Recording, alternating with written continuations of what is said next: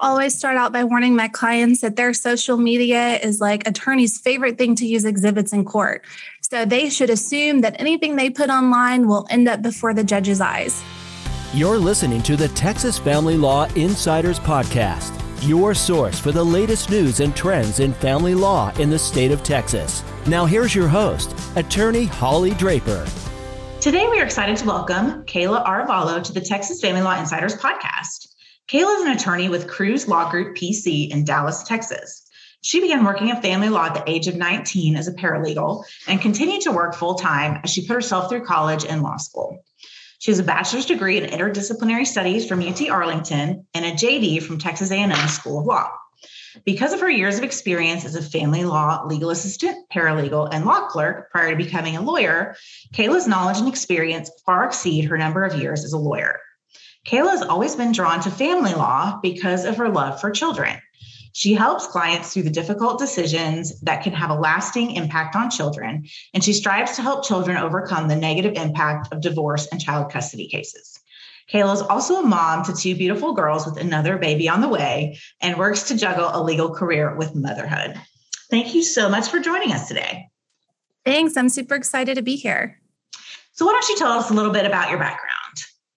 Well, I feel like you did a pretty thorough job there, but yeah, I actually started in the legal field at 19. And before that, I was raised in Ennis, Texas. I went to high school in Ennis. I'm super involved in my community there. And then I went to junior college at Navarro. same Navarro as like Cheer on Netflix. I know you guys binge Netflix too. And, and I have a cheer daughter, so you know, I can't avoid that. I did not cheer there, but I went to school there and I got my paralegal and associate's degree from there. And Demara Watkins actually would take time out as outside of class to help me learn how to do ProDoc, how to draft, because you know I just felt after a semester of school I needed to work in a law firm in Dallas. That's that's where I was supposed to be, but I didn't know anything. I only had a semester of school, so she really took the time to kind of teach me how to finesse my way into learning what I'm doing, where to look for the answers and how to draft and things like that. And I was able to get a job at 19 years old uh, working in family law. It was a really good experience. I had 10 years at that firm and I learned a lot during my time there.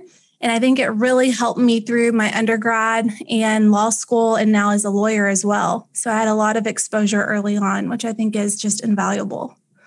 Yeah, that's when we first met was you were working as a paralegal down in Dallas and got to know you through that process. Even you mediated for me some back back then in your paralegal days. So uh, I think it's awesome that you work put your way through law school and here we are today. Yeah, you're actually one of the first lawyers I interacted with when I started working. And that was way before you were board certified and arguing before the Texas Supreme Court. so I like to say I knew you way back when. Yes, we both come a long way since those days, huh? yes, ma'am. So, how would you describe your current practice? Busy, thankfully. we practice exclusively family law. I am with Monica Cruz and Cruz Law Group, and that's all we do all day, every day is family law cases. The majority of our cases are in North Texas, and we range from divorce, child support, custody to adoptions and terminations. I also do some um, CPS work as an ad as well as taking private CPS cases.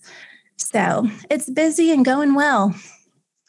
So, what we're here to talk about today is going to be one of our more fun topics, I think uh, social media. So, we have two different routes we're going to go during our discussion. We've got kind of social media in terms of what our clients are doing and using it in court. And then we have the other side about our own social media and how to use that to build up our practice and all of those things. So let's start on the client side, really, and dealing with social media use by the parties. So, do you have any kind of standard protocol for what you tell your clients in family law cases about their social media use? I always start out by warning my clients that their social media is like attorney's favorite thing to use exhibits in court. So they should assume that anything they put online will end up before the judge's eyes. I typically scope out my client social media before they hire me so I can see like what kind of content they're posting and you kind of get a good feel for how your client's going to be because that's how they are when they're not under the eyes of the court. and so I always start off with that warning. And then, as much as they think they have a fundamental right to freedom of speech, which they do, just because you have the right to do something does not mean that you should do it, such as bashing judges or the court system online or talking negatively about your co parent online. So, as tempting as that is, don't do it. Just don't do it. It's going to end up as an exhibit in court and it's not going to sit well, very likely, with the court either.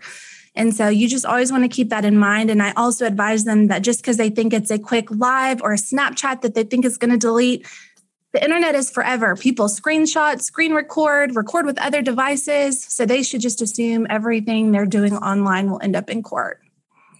Right. And even with, you know, Snapchat or with accounts that are private, because people think, oh, you know, I'm not sharing this to the public, it's only to my friends those things have a way of surfacing one way or another. The other side gets their hands on it. They have spies. They know they have someone who sees the Snapchat or whatever the case may be. And I know as lawyers, we love it when the other side does that, but we certainly don't want our client to be the one doing that.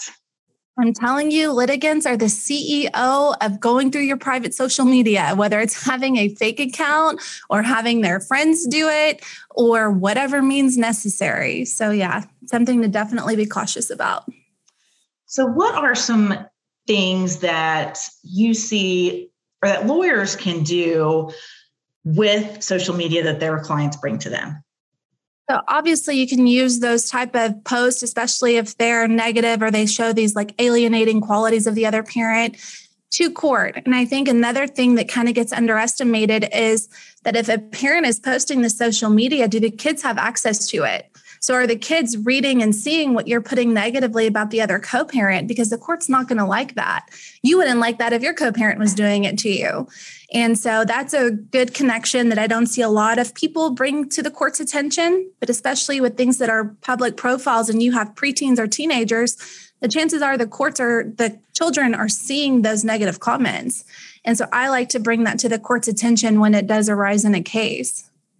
And even if it's not a private account, if the child mm-hmm. is in the home, how often do our kids grab our phone to go look for something? And oh, they may end up on Facebook or whatever social media app just to look around. And there we see mom's post about what an a hole dad is. And now it's certainly hard for us as attorneys to prove that or to really even know if it's happening. But I think the argument could certainly be made. Of course. I can't tell you the amount of times I'm on a live on TikTok when my children, my two and three year old, are supposed to be asleep and then they burst in the room and they're over here taking my phone while I'm trying to do a live. So it happens. So let's talk specifically about divorce and social media use of the parties. What are some issues you see social media related in a divorce context? Another category that I think kind of gets underestimated a little bit is the marketplace for Facebook you know those wonderful standing orders that say don't sell or dilute assets and then you know people are posting their stuff to sell in the middle of a divorce case that's fun I love that.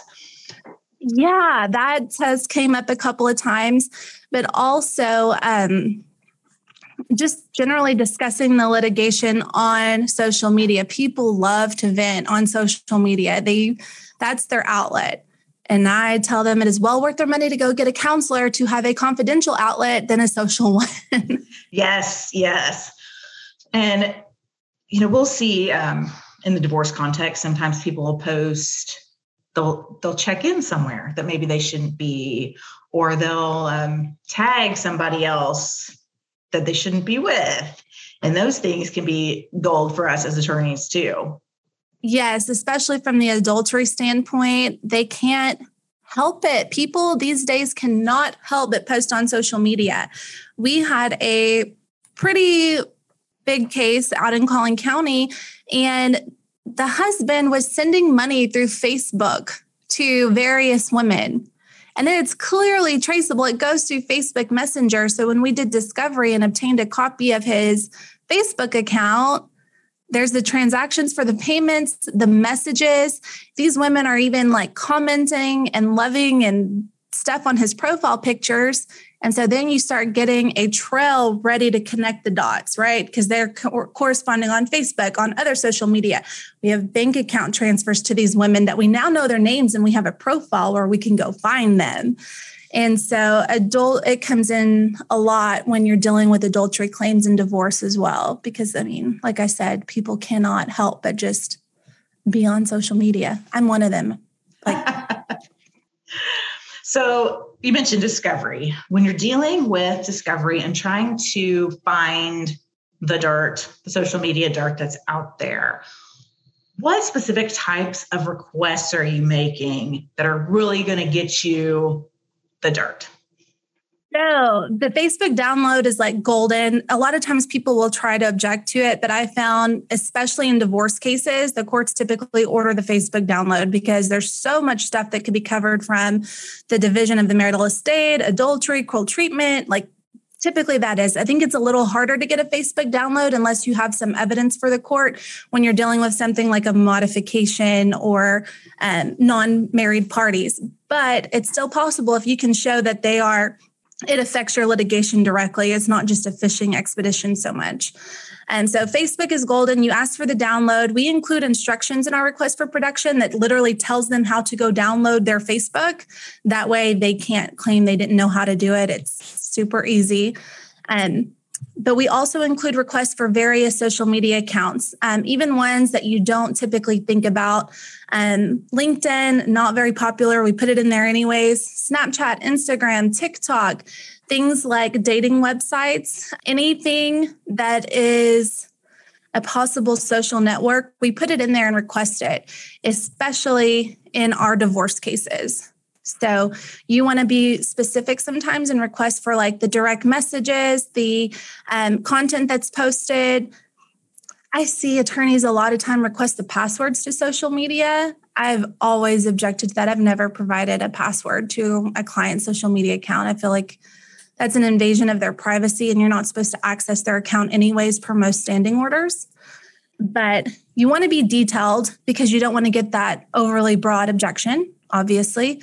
And so we usually break ours down into separate requests for each social media instead of just putting any and all social media. And because people leave stuff out. so if you, let's say you request um, cheating husband's Facebook download and his direct messages, husband sees that and he's thinking, oh no, maybe I shouldn't have been direct messaging with these other women or I shouldn't have been sending them money. If he tries to delete those things, are they still going to show up in the download?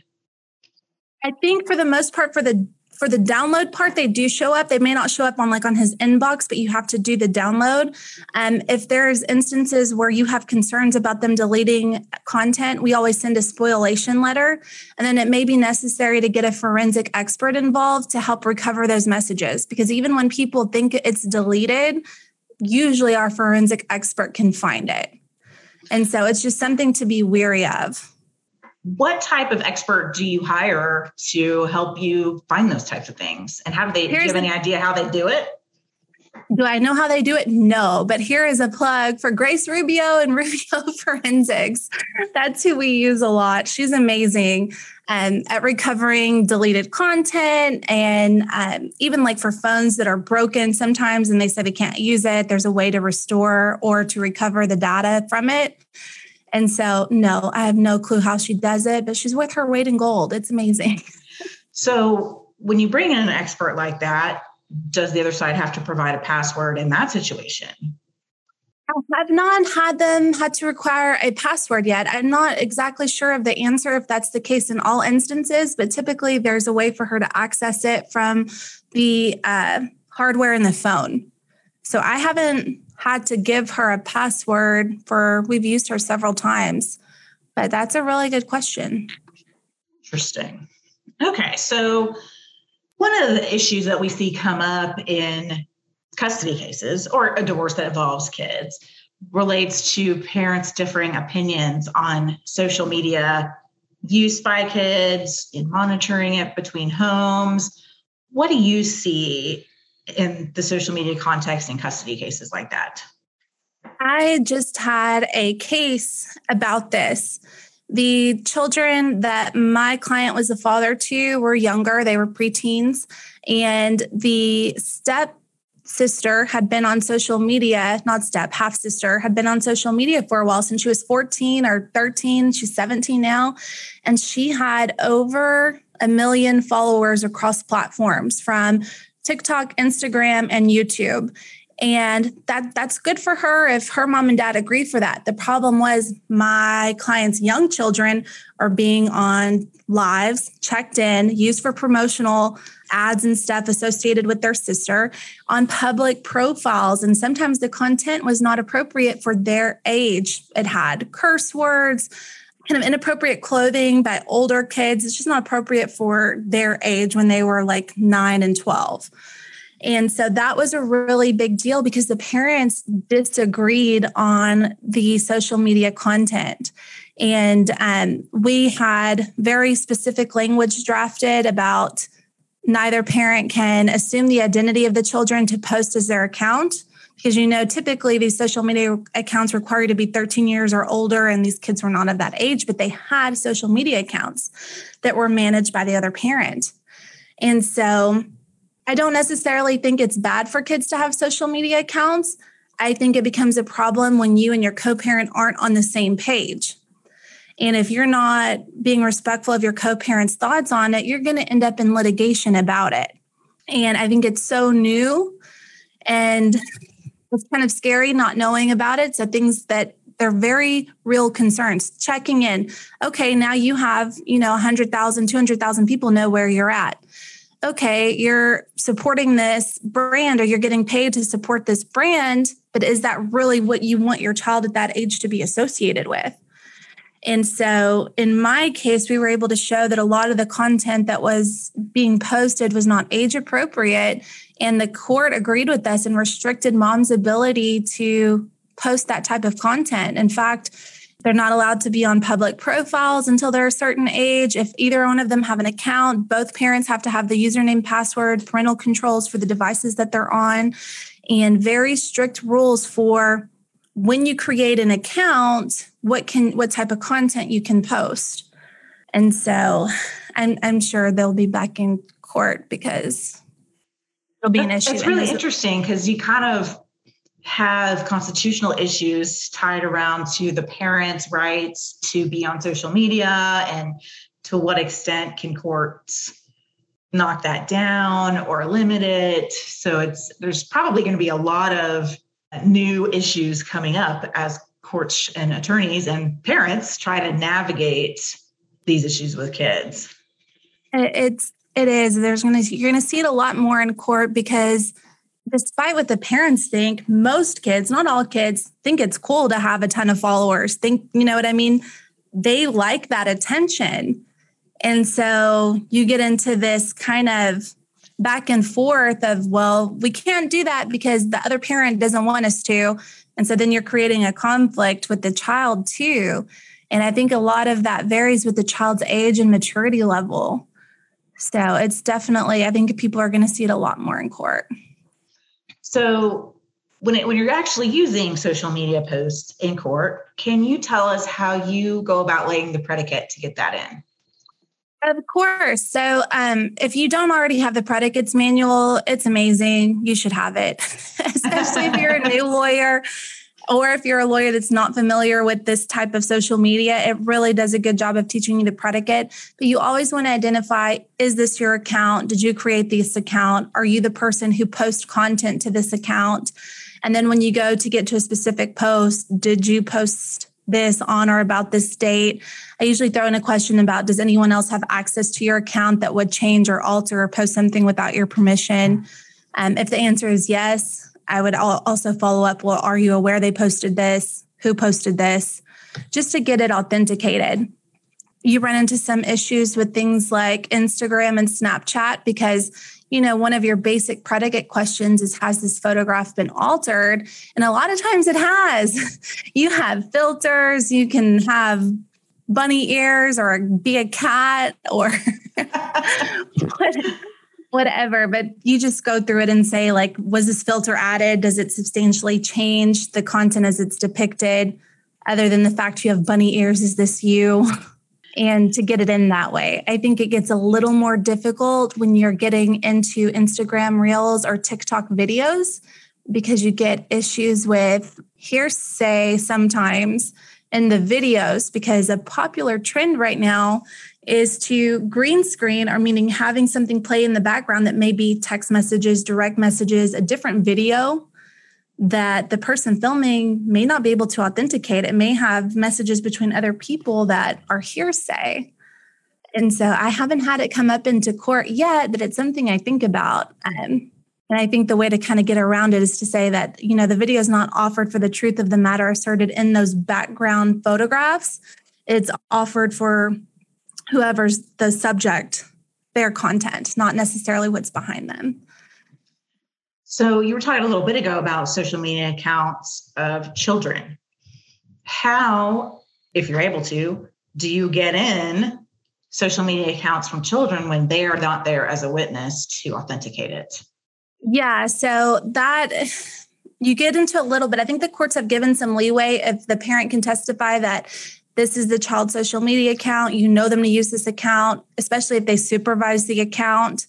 And if they were present when the picture was posted, because remember, you don't have to be the person who posted or takes the picture, but if they were there when the picture was taken, then they can authenticate as to what was going on as well. So I was thinking how you were talking earlier about, you know, inappropriate content appearing on kids' social media. And I'm thinking, do we have hearsay issues? Do we did the court give you a hard time about presenting here are the pictures we found? I guess that maybe is more of a you know website authentication. Essentially if you go on the website and you see this posted under this account and you haven't altered it is that how you get it in? That's what we did in our other social media account that this is a public profile. This is the profile they know that they use. This is the content. They're aware of the content and go from there. Um, i think a bigger issue also is content that maybe your child posts without your permission and then you have them take it down because then you're like, they posted it. I didn't approve of it. It took it down, but you run into some of those authentication problems then because you weren't aware of what was going on at the time. Yeah, I've been, I've had courts give leeway on that and still admit it. Okay, so if you could give one piece of advice to family lawyers when it comes to dealing with social media in cases, what would it be? Know what it is, guys. You got to know what it is and know how it works. And that's actually one of the reasons why I got that case was because the current lawyer didn't really understand the monetization of the accounts, how they are shared, the effects of tagging people, and how that spreads the viewers of it. So you need to understand, especially if it's a specific type of social media. If you don't know, find someone who does. Pretty much any teenager can explain to you better than I can how it works. And you have to have a grasp to be able to eloquently explain that to the court in terms that other people understand. Like you need to know what a hashtag does. does if your page is public, that hashtag is going to expose your page to more people who are either following that hashtag, look at that hashtag, or it's in line with what their algorithm produces for their content. And so I, maybe I should slow down a little bit. Algorithm. no, you're on a roll. So for for social media guys, it tailors to your interest. So what you see like on your Instagram explore page, on your targeted Facebook ads, on your TikTok for you page, that's more content you interact with, it pushes more videos for you to view that are associated with that content. That's what the algorithm does. And so you have to realize that if you're using that content or your children are using that content, it's going to push those videos out if they're public or those pictures to people who are viewing that type of content. And so it's just something to be aware of how quickly a video or a photo can go viral overnight. And, you know, you may think, oh, I don't have a lot of followers, but it just happens. Something about that made it push out to a lot of people. So it's yeah, just my advice might be if you're if you run a law firm or you're a solo attorney, you may need to hire a young person so they can explain it to you. I knew my children would be good for something. Yes, you can get them right on the payroll and put them to work. and they're really good at finding social media accounts because, you know, people don't always just use their name. And so I found that younger people are really good at finding accounts that may be under a different username or something that's not a big red flag, like, hey, this is the party. They're really good at finding those accounts. All right, so switching gears a little bit to our other topic of discussion, which would be how attorneys can use social media in their to build up their practice or um, marketing, things of that nature. And I know you're really active on social media, um, being on TikTok. I only have TikTok to try and see what my kid wants to do, but uh, I know I need, you know, I need to get with the times. So, what social media platforms do you use, and do you find most effective in terms of building your brand, building your practice? So, TikTok has been really popular for me, probably because I put more effort into it.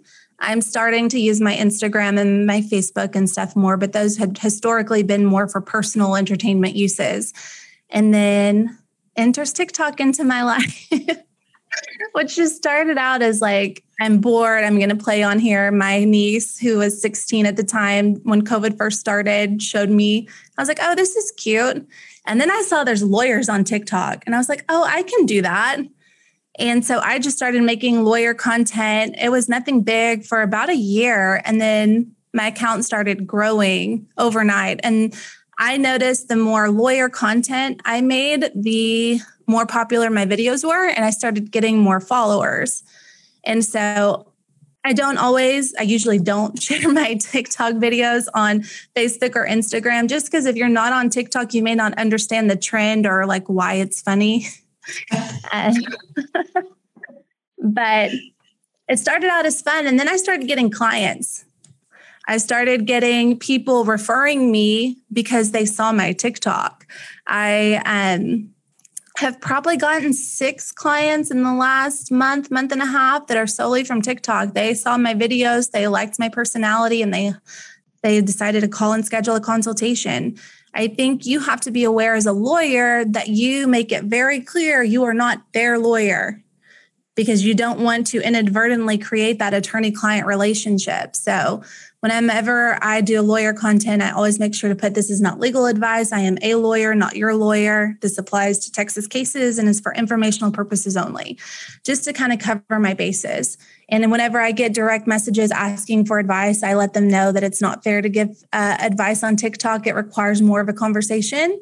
And we also need to run conflicts checks. And I just send them the website so they can go schedule a consultation if they want to. So, when you're posting lawyer content on TikTok, how long are your videos usually? Normally, they're anywhere from like 15 seconds to 60 seconds. Uh, TikTok recently upped the time limit to three minutes. But um, from these the um, data that they collect from TikTok, most people don't watch that long. So I try to keep them anywhere between 15 seconds to about 60 seconds. That's really interesting because I mean, I've really been successful at marketing through Facebook over the years, but I've never did. I, I, think I've made one TikTok video ever, and it was because my kids' assignment was to do a TikTok or something. But um, I'll have to go check yours out because 15 to 60 seconds of content is not much. So no. it's very interesting that those short snippets of content are enough to build a following and to have people taking that next step of making consults and hiring you. It's it's crazy. I mean i have some videos that have like half a million views. I have about 26000 followers right now but that's it's minimal compared to some of the other bigger creators. I actually went to a conference in vegas with lawyers from tiktok and there are verified creators. That means they have the little blue check mark by their name and they have half a million followers, three quarters of a million followers. I think there's one um, that has like a million followers. And it's just crazy to see how they went from most of them young lawyers to, you know, partners in their firm or they're getting to go out on their own because they're creating and originating enough cases from social media just because people like their personality. So, how does a person get to be verified?